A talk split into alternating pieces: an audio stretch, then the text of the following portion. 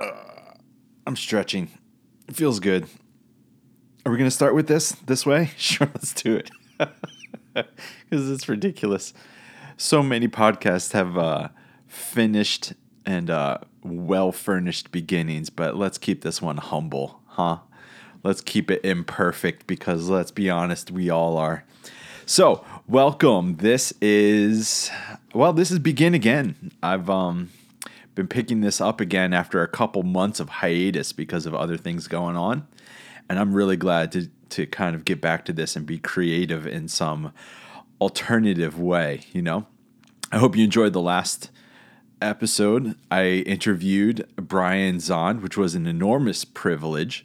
I had a lot of uh, enjoyment and uh, it was just a great conversation. We actually chatted for a little bit even after we stopped recording about some of the movies that we talked about at the end of that episode. So I would encourage you to go back and listen to it. But I have, uh, I guess, a little bit of an announcement. I've got something coming up that I probably will get done in the next week, and I'll be able to share it with you at the next one. Yeah. But this one, this one is called Thomas Merton and Deep Seeing. I've uh, been cooking on this one for a while, but there's a reason for sharing this today. And the reason is because on December 10th, 1968, 53 years ago, Thomas Merton passed away at 53 years old. So at 53, he died 53 years ago. And he's understood as one of the looming figures of Christian contemplative tradition, of Catholicism and activism, of some very important writings that happened. Now, he passed away overseas when he was speaking, I believe, in China. Let's let's Google this real quick. Where did he pass away? Thomas Merton. I'm literally Googling it right now.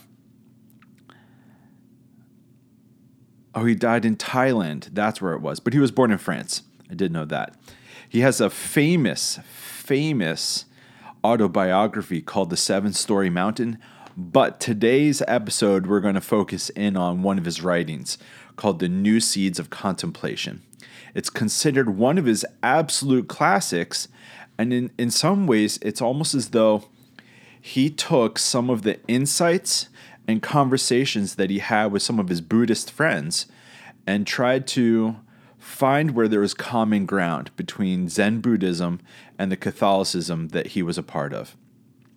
And so, as a result of that, some of his writings came out in the form of this book called The New Seeds of Contemplation. You absolutely need to read it.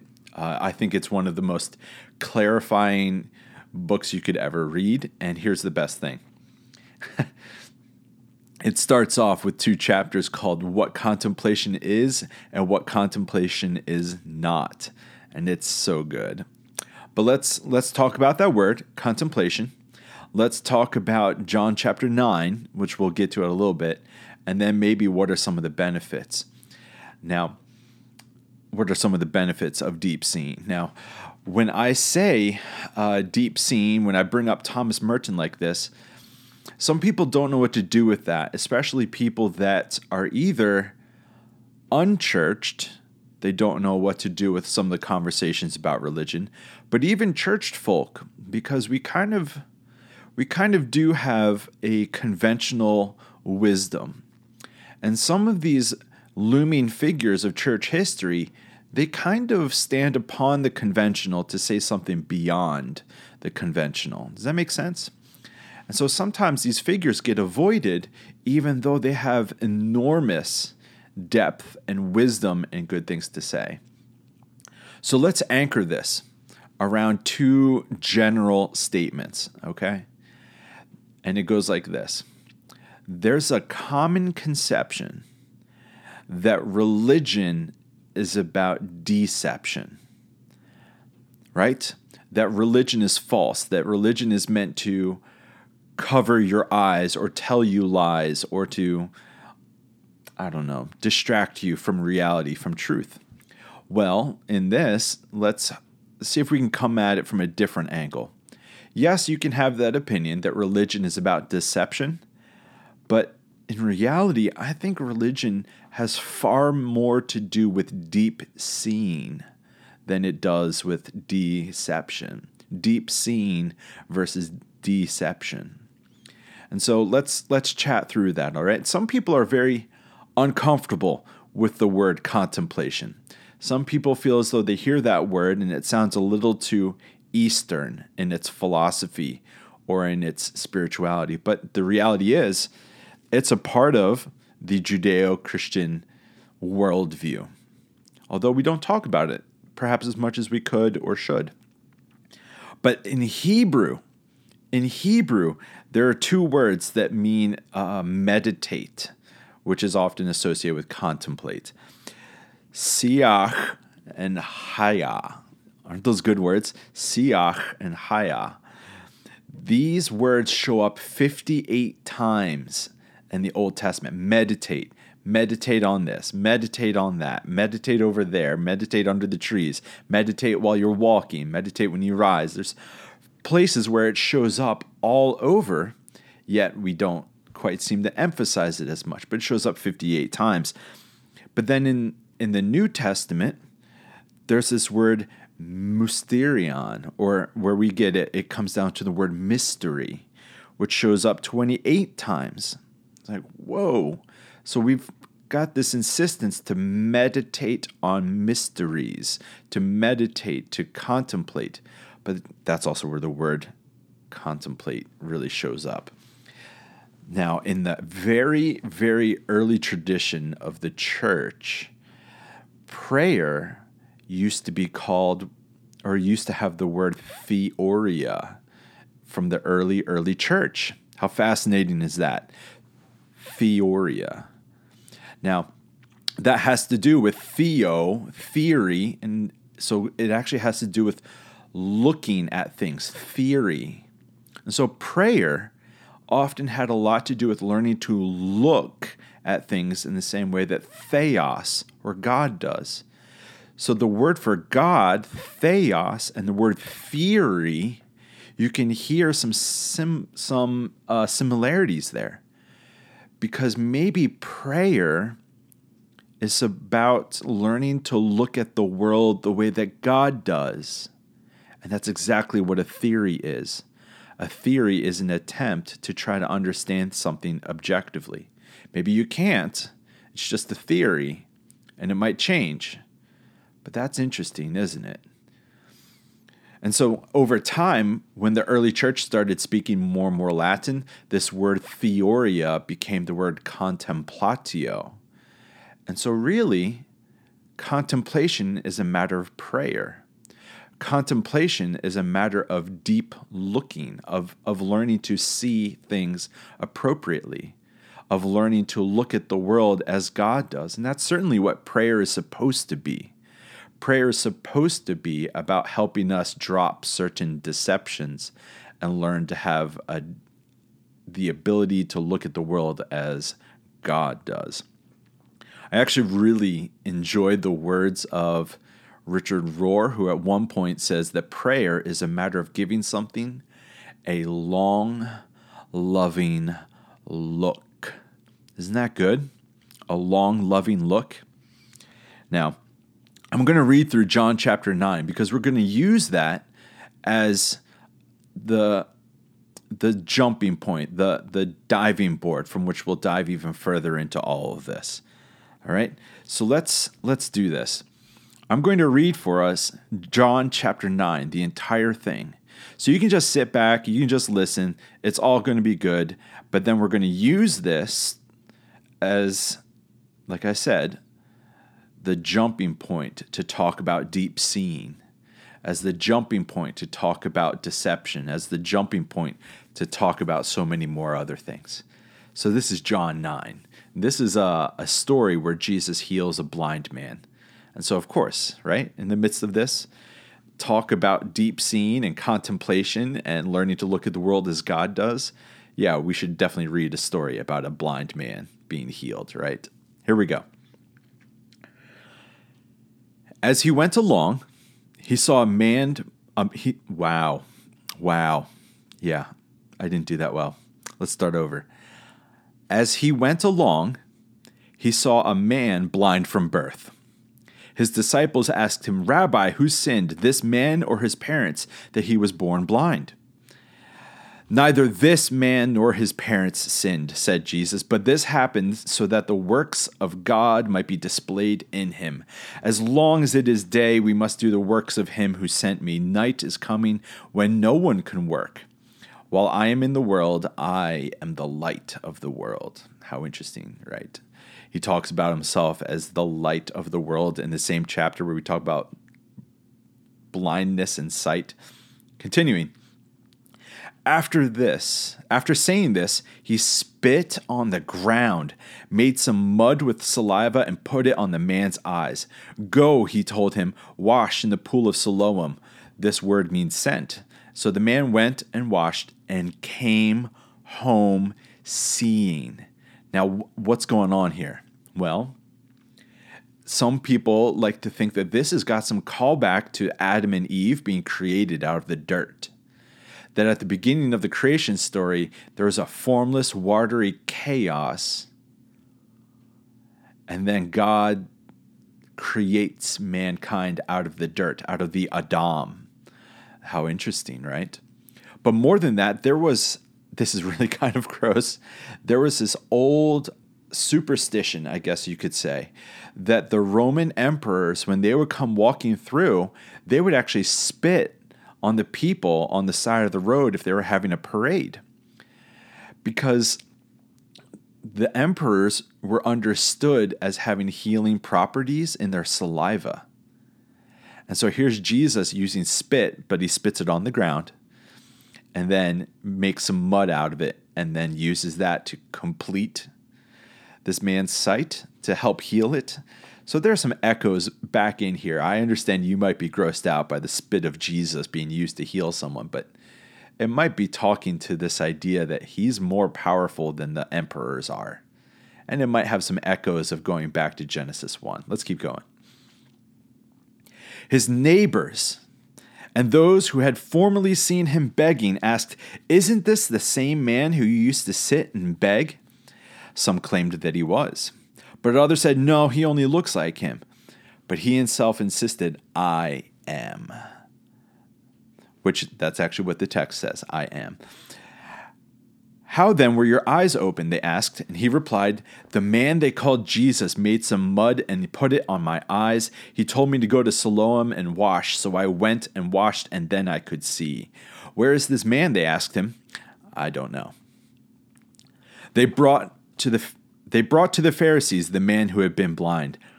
Now, the day on which Jesus had made the mud and opened the eyes, the man's eyes, was a Sabbath.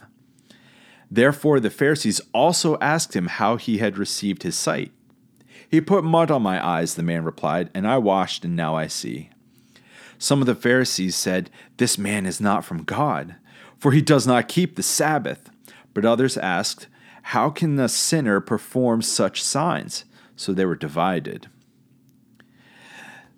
Then they turned again to the blind man. What have you to say about him? It was your eyes that he opened. And the man replied, He is a prophet. Let's pause for just a moment. Yes, it's true. There were strong regulations against working on the Sabbath. But as you may have noticed, if you go back and you read some of these biographies of Jesus, the Gospels, he seems to frequently be healing people on the Sabbath, which is always a profound thing, right? But he calls him a prophet. And John's Gospel has something known as escalating testimonies, that as the chapters go along, each of the people tend to give Jesus a title and each of them, as the chapters go on, escalate and elevate. At first, he's just a teacher, and then he's a rabbi, and now he's a prophet. And then later on, he's going to be called my Lord and my God by Thomas. But that's that's getting ahead. Let's keep going. They still did not believe that he had been blind and had received his sight until they sent for the man's parents. They didn't believe him. Is this your son? They asked. Is this the one you say was born blind? How is it that he can now see? We know he is our son, the parents answered, and we know he was born blind, but now, but, but how he can see now or who opened his eyes, we, we don't know. Ask him. He is of age, he will speak for himself. His parents said this because they were afraid of the Jewish leaders who already had decided that anyone who had acknowledged Jesus was the Messiah would be put out of the synagogue. That is why his parents said, He is of age, ask him. A second time, they summoned the man who had been blind. Give glory to God by telling the truth. We know this man is a sinner. How interesting is that? The Pharisees are throwing some uh, intimidation. Give glory to God by saying Jesus is a sinner. Ooh. And they even throw in this line stop telling lies, tell the truth. This man was a sinner. Ooh. So we got an intimidation factor here. Verse 25. He replied, Whether he is a sinner or not, I don't know. That was smart. He, feigned, he had ignorance here. He didn't know. One thing I do know I was blind, but now I see. Then they asked him, what did he do to you, and how did he open your eyes? He answered, I have told you already, and you did not listen. Why do you want to hear it again? Do you want to become his disciples too? that's so good. He's like, he's so frustrated. I've already told you this. Why do you want to hear the story again? You want to start following him also? Huh. Then they hurled insults at him and said, You are this fellow's disciple. We are the disciples of Moses. We know that God spoke to Moses, but as for this fellow, we don't even know where he came from. Ooh, they're denouncing him and falling back on Moses. The man answered, Now that is remarkable. Jeez, you don't know where he comes from, yet he opened my eyes. We know that God does not listen to sinners. He listens to the godly person who does his will. Nobody has ever heard of opening the eyes of a man born blind. If this man were not from God, he could do nothing. To this they re- replied, You were steeped in sin at birth. How dare you lecture us? And they threw him out. So these Pharisees are deferring back to tradition. They try to insult the town of origin where Jesus came from, but then this man infers, well, no, this, this man came from God. Who cares what town he came from? And this is where we hit the real crescendo, and then we're going to chat about it. Verse 35 Jesus heard that they had thrown him out, the blind man. And when he found him, he said, Do you believe in the Son of Man? Who is he, sir? The man asked. Tell me so that I may believe in him. And Jesus said, You have now seen him. In fact, he is the one speaking with you. Then the man said, Lord, I believe, and he worshiped him. And Jesus said, For judgment I have come into this world, so that the blind will see, and those who see will become blind. Some Pharisees who were with him heard him say this and asked, What, are we blind too? And Jesus said, If you were blind, you would not be guilty of sin, but now that you claim to see, your guilt remains.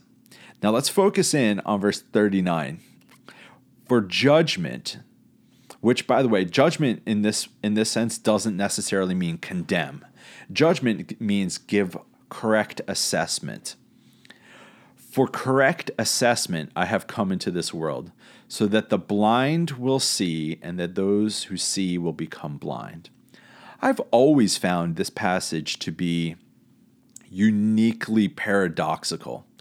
You know, it's it's similar in some ways to other passages where it says if you keep your life you will lose it, but if you lose your life you'll save it. Well, here's something similar, a paradox. If you say that you're blind, then you will see. But if you say that you see, then you will be blind. What on earth does that mean? Well, it probably has to do with this idea back at the beginning that some people think that religion is about deception. And, and there is a way in which you can be so devoted to a tradition or to a religion, just like the Pharisees, where your devotion to the tradition actually makes you blind. You say that you see all things as they are, but really you're just only seeing what the tradition tells you to see. And by, by doing that, you're actually blind. And so th- it's a brilliant reversal here that the Pharisees, who are the most religious, somehow paradoxically are also the most blind. Now that's a real quandary. But then here's a man who was born blind. He's not a Pharisee. He's not one of the religious elite, yet he is the one that sees deeply, even though blind. His eyes are opened, and there's a clarity to his vision. There's a clarity to his trust that doesn't happen with the Pharisees. And so that's really wild. So there seems to be a connection with humility and deep seeing, humility with clarity. And that the more pride there is, the more obscure things become. And so for Jesus and his followers, it's really the humble, it's really the uneducated, the unlearned, the ones that don't have privilege that somehow are the ones that get it the most. They're the ones that don't presume to have all the answers or even any answers. And somehow, as a result of that, that means that the answer comes to them and heals them. So, that whole idea that religion is about deception, on a surface level, it could look like that. It's almost as though the more devoted you get to religious traditions, the less you can see. However, to those that claim humility, to those that claim that they don't have all the answers, somehow the mystery that the religion was always about comes to them. And so I like this idea that, that false religion is actually quite deceptive. False religion is absolutely deceptive, but true religion is actually all about deep seeing. It's all about deep seeing. It's all about looking at things with the same vision that God does, not with the same vision that the tradition does, not with the same vision that perhaps the religious elite do but instead, can you look at things with the same perspective that God does? And that's a very different things. So, false religion, sure, it is quite deceptive. It's got its own agenda. It tries to maintain its status quo. It wants to keep the elite as the elite. It wants to maintain its power structures and hierarchy. But true religion is transparent, it's full of clarity, and it's concerned with deep seeing. How lovely is that? Now, I've got a few quotes here about deep seeing that I think are just fantastic. There's a beautiful line in this. Uh, it was a movie, but before that was a book called Dr. Zhivago. And it's got this one line that has stuck with me that one of the main characters, she realizes that it was her task in life to learn to call all things by their right name. It was her task in life to call all things by their right name. And so, my goodness, how lovely is that to spend your life trying to accurately name things for what they are? Not to give labels. I don't mean that because labels can be deceptive. But to try to call things by their proper name, mm, the Pharisees in this story, they weren't concerned with naming things according to what they really are, to call Jesus by his right name, to call Jesus by what he actually is. Instead, they were interested in keeping up a particular narrative that kept them on top and kept their system mm, in control of the whole situation. But this man who was born blind chose to try to name Jesus by his right name. Who is this man? He is, is he the Christ? Yeah. So then the second quote actually comes from Merton. And this, I, I couldn't find where this came from. I believe it's, well, I won't say what book I think it's in, but it's so good. And he makes a comment similar to this about people that know how to call things by their right name. And he says that these people are saints. The people that know how to call things for what they really are, these people are saints. But he goes so far as to say, but there may only be 10 people in the entire world, 8 billion people. There may only be 10 that call things by their proper name. And it's these 10 people that keep the world from flying off of its axis. As if the people that call things by their right name, the people that can see things deeply with a long, loving look, as Rohr calls it, somehow uh, cause shock waves of health and well being in concentric circles out from them that these people are more than just people, they're anchors for reality. Because they look at things in the same way that God does, because they're actually all about true religion rather than false religion. They're not interested in false titles or false hierarchies, false power. They're, they're interested in truth, and that gives them a clarity which anchors the world. Oh, isn't that interesting? Oh, that's so amazing. So let's let's talk through a list here. I've got six things here. What are some obstacles that we might have to having deep seeing? What are some obstacles that we might have towards seeing the world as God does? What are some obstacles or hurdles to calling things by their right name? Yeah? Number one, it's real easy to believe easy or lazy lies. Sometimes learning to look at the world accurately it means we, we can't just be lazy anymore. Now we know the truth about something. It's almost as though we've got dirty hands and guilty knowledge. Oh, I see it for what it is. Now I got to do something about it. But sometimes those deceptive lies really just enable us to be passive and not really do anything. Second, ego.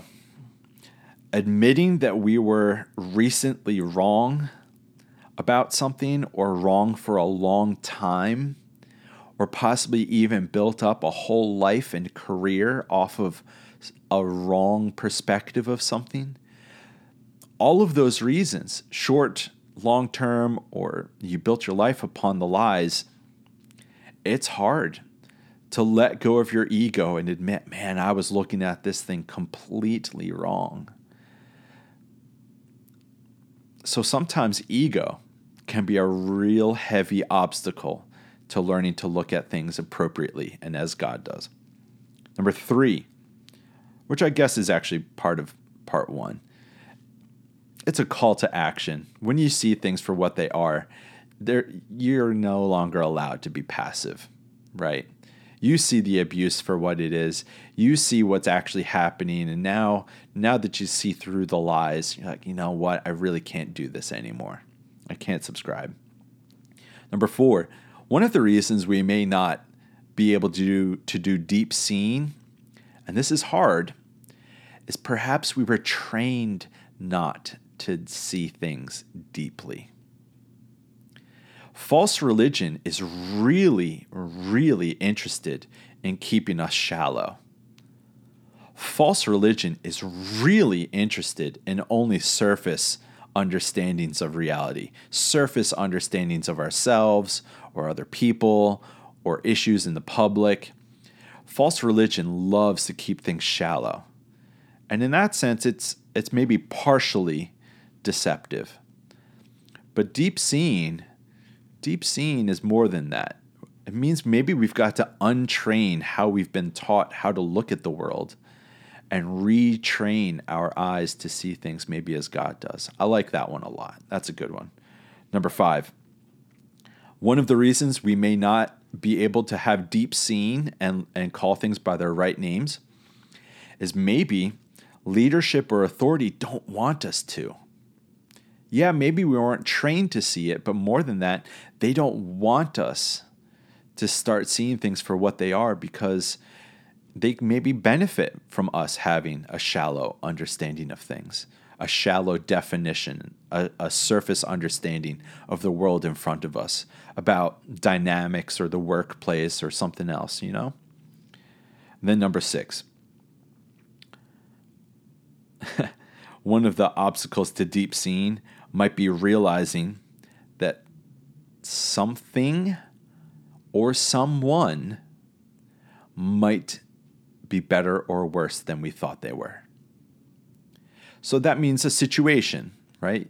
You might have to actually come around to realizing, oh, I thought that was better than it was, or I thought it was worse than it really was. And I maybe I liked being angry at thinking at how bad it might have been.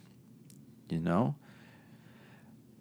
But then also maybe with people, maybe you've got to stop and recognize, oh no, this situation, this person is worse than I thought they were, and I don't like that. Or perhaps you have to stop and say, maybe that person is better than I thought they were. And I loved having my low perspective of them, you know?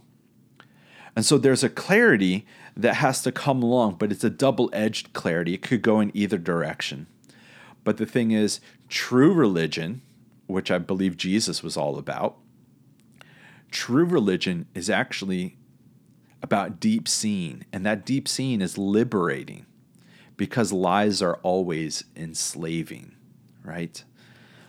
So, but what, what are some of the benefits of deep seeing for yourself? Deep seeing, well, Fyodor Dostoevsky, the author of The Brothers Karamazov, he talks about truth is a necessary prerequisite to love. And that if your life is built on lies and deception, it's impossible to love.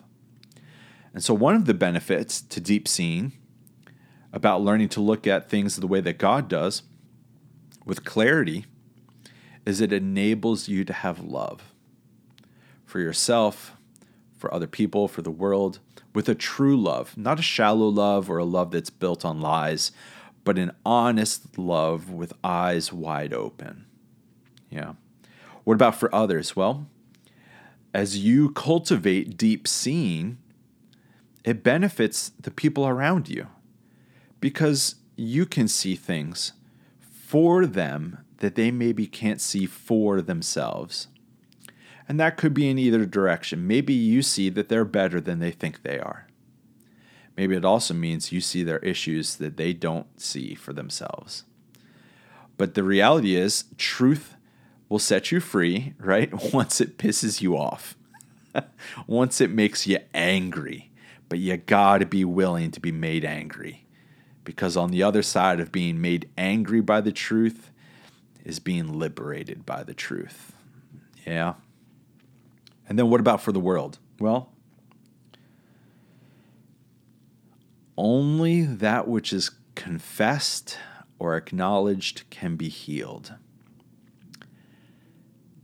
And if we're going around the world with a false religion that helps us be deceived or be uh, with our eyes half closed to the world, well, then we can't really acknowledge or name the pain that we see. And anything that is not confessed or acknowledged can't be healed because then it's just being avoided. Then it's just being uh, compartmentalized or not integrated. And so I like this idea that deep seeing actually helps the world to heal. Because we all know truth is a good thing, but lies, it just causes pain, disruption, disintegration. Yeah. So maybe there are some benefits to deep seeing, to contemplating the world around you deeply, to learning to look at the world with a deep theoria, which was the early church's word for prayer. And let's be honest, deep seeing leads to deep action, it leads to deep compassion, it leads to a depth that otherwise isn't possible elsewhere. And to go back to the earlier two sentences, I believe that false religion is inherently deceptive.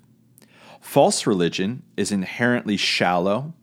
It wants you to go through the world with half closed eyes. Yeah. It wants you to have a surface level understanding of defining the world around you so that then you don't end up noticing the pain or the hurt, the things that need to change. But true religion, right, which is actually what the scriptures talk a lot about. They actually talk a lot about true religion, not doing away with religion, but doing religion well, is built on deep seeing rather than deception. Deep seeing allows us to love well. Deep seeing allows us to name things at their depth rather than at their surface. Deep seeing allows us to see the world in either direction, either better or worse than we thought it was, but at least then things can be confessed or acknowledged so that the pain can be healed, so that we can then become contemplative activists who are helping the world. So, this story in John chapter 9 is fascinating. It's utterly brilliant because for some reason, the grammar to the mystery of life is that the people that say they see everything are the ones that are sometimes the most blind. Meanwhile, the ones that are the most blind, or at least acknowledge with humility that they don't see things are sometimes the ones that are most able to see things for what they are. And so, how wonderful that the Christ comes to those with humility who acknowledge maybe I don't see things as they are, but I pray that the Christ can open my eyes a little bit more and I can see the world in front of me. Yeah? So that's it for today. Today was the anniversary of the passing of Thomas Merton. Go online on Amazon and look up two books The New Seeds of Contemplation. It's a short book, it's a great one, but then also The Seven Storey Mountain. And uh, I guarantee that you'll be pleasantly surprised if you read either one of them. All right. Thank you so much. We'll see you next time. Grace and peace to you. Yeah.